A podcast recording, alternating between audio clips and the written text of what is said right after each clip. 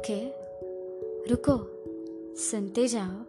समझदारी का काम है, क्योंकि आज समझदारी की बात है। हेलो, और तय दिल से स्वागत मेरे सारे लिसनर्स का। और आज हम हैं जज्बात के आठवें एपिसोड में, और मैं हूँ आपकी प्यारी सी हो साक्षी नाइक। तो चलिए, आज मैं आपको सुनाऊँगी ना एक कविता ना एक कहानी। एक सिख से बड़ी कहानी और कविता। वो है अंडरस्टैंडिंग अंडरस्टैंडिंग के बारे में गूगल जी कहते हैं the knowledge somebody has of a particular subject और सिचुएशन मतलब विषय या स्थिति विशेष की जानकारी या समझ। सिंपल भाषा में दूसरे इंसान की परिस्थिति या हालत को समझना। हम में से कितने लोग समझते एक दूसरे को? आज एक दिन समझ लिया तो कल समझते हो? नहीं। बोर हो जाते हो ना? समझते समझते लगता है कि हम समझ रहे हैं। और दूसरा इंसान सिर्फ़ बैठ कर मज़ा देख रहा है। हाँ ना? तो चलिए, आपको एक कहानी बताती हूँ। अक्सर मैं जो भी लिखती हूँ, काल्पनिक होता है। आज एक सच्ची घटना। मैं आपको सुनाऊँगी। आयशा। आयशा बहुत खुश थी आज। और खुश क्यों ना हो? कल उसके बेस्ट फ्रेंड का बर्थडे जो है। उसने बहुत तैयारी की थी और अपने दोस्त के लिए कविता भी लिखी थी। और सिर्फ़ इंतज़ार कर रही थी कब बाजा बारह बजेंगे और वो कविता अपने दोस्त को भेज देगी। बारह बज गए आयशा ने कविता भेज दी। और पोस्ट पे ढेर सारी कुछ कुछ यादें लिखी और बातें लिखी। उनके बीच जो कॉमन थी और सबसे मेमोरेबल चीज़ें। और अभी सिर्फ़ आयशा को इंतज़ार था अपने दोस्त के रिप्लाई का। उसके रिएक्शन का कि वो कैसा रिएक्शन देगी रात के एक बजे। दो बज गए। आयशा जगी थी।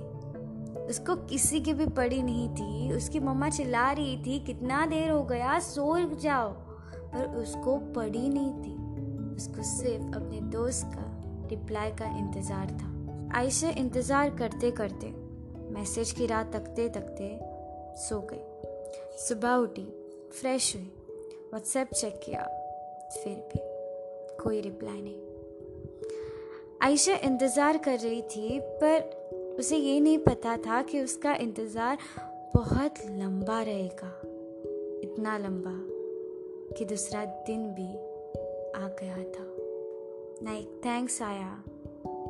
ना कुछ। ऐसा नहीं था कि उसके दोस्त ने मैसेज देखा नहीं या सुना नहीं या वीडियो देखा नहीं या पोस्ट देखा नहीं, उसने सब देखा था। वो ऑनलाइन भी थी। पर सिर्फ़ आयशा के लिए टाइम नहीं था। परी, उसकी दोस्त। फ्लर्ट करती थी इगोइस्टिक थी। बीएफ के साथ ट्रस्ट इश्यूज़ भी बहुत थे पजेसिव भी थी। लड़ती तो बहुत थी। और एक बात पे अटक जाए तो उसी बात को अटके रखती थी। पर ना कभी आयशा ने उसे जज किया, ना उसे कभी कुछ कहा। लोगों ने आयशा को बहुत बार कहा कि क्या होगा यार, क्यों उसके साथ घूमती रहती है? वो बहुत बुरी लड़की है। फिर आयशा उन सबसे झगड़ती और कहती कि मेरी बेस्ट फ्रेंड है, मेरी लाइफ लाइन है, तुम सब लोग चुप रहो। और जैसे भी है, वो मेरी बेस्ट फ्रेंड है। आयशा ने सब कुछ किया। लोगों से लड़ी उसके लिए। उसको हर बात पे अंडरस्टैंड किया। उसकी हर एक कंप्लेंट्स होती थी। मेरे जो आयशा और परी के दोस्त आयशा से करते थे कि जब भी परी कॉल करे ना आयशा, तब वो अपने बारे में बात करती। है हमारे बारे में कभी पूछती नहीं है। पर आयशा उन सबसे कहती, नहीं यार, वो ऐसी नहीं है। उसकी हालत ने उसे ऐसा बना दिया है। बहुत अच्छी है। हर मोड़ पे, हर रुख में आयशा ने परी का हलनमा साथ दिया। और परी ने कुछ नहीं किया। जो भी किया, आयशा तक पहुँचा ही नहीं शायद। सिर्फ़ एक दिन। सिर्फ़ एक दिन आयशा बहुत बिज़ी थी और परी से बार बार कॉल कर रही थी आयशा कट करती जा रही थी। ऐसे नहीं आयशा ने उसको नहीं मैसेज किया, आयशा ने उसको मैसेज किया कि मैं बाद में कॉल करूँगी, अभी मैं बिज़ी हूँ। पर परी ने उसकी बात नहीं सुनी। जिसे बताया परी जिद्दी थी। लास्ट बार। लास्ट बार आयुषा ने परी को मैसेज किया कि I will call you later वो लेटर का कॉल परी ने आज तक नहीं उठाया। और आयशा, ने हिम्मत छोड़ी। सिर्फ़ एक दिन आयशा बिज़ी थी। उसकी सिचुएशन उसकी दोस्त ने नहीं समझी। आयशा को एक बात का हमेशा गिल था। काश उस दिन वो बिज़ी नहीं होती। काश वो कॉल उठाती तो शायद आज वो साथ होते। कभी कभी ऐसा ही होता है। किसी को हम समझ नहीं पाते और उसी वजह से। रिश्ते टूट जाते हैं। वो कितने भी गहरे हो, पर निशान बन ही जाते हैं। किसने कहा वो तो पता नहीं, पर खूब सही कहा है कि ताली एक हाथ से नहीं, दोनों हाथ से बजती है। बुरा लगता है जब कोई आपको इतना अंडरस्टैंड करे और आप उसे एक परसेंट भी अंडरस्टैंड ना करें। पता है, मुझे बहुत बुरा लगता है। पर ये ज़िंदगी है बाबा हर दिन, हर वक्त। रुख मोड़ ली रहती है। और रुख ऐसे मोड़ती है कि हम उस रुख में कोई बह जाए और बहकर संभले तो अच्छा। नहीं तो बहता जाए तो वो राह तो भटक ही लेगा। तो अगर बच्चे सुन रहे हो तो इरिटेट होता है ना? कभी कभी मम्मा पापा ज़्यादा ही काम के लिए बोलते हैं, गुस्सा करते हैं, डांटते हैं। और टीचर्स की ऑनलाइन क्लासेस या क्लासरूम में बहुत इरीटेट होता है। किसकी सुनूं बातें? कुछ समझ में नहीं आता। But I would just say understand the situation आप जितना अंडरस्टैंड करोगे, उतना आपके लिए आसान होगा। अगर पेरेंट्स सुन रहे हो तो अंडरस्टैंड करो यार बच्चों को। कभी कभी काम करने का मूड नहीं होता।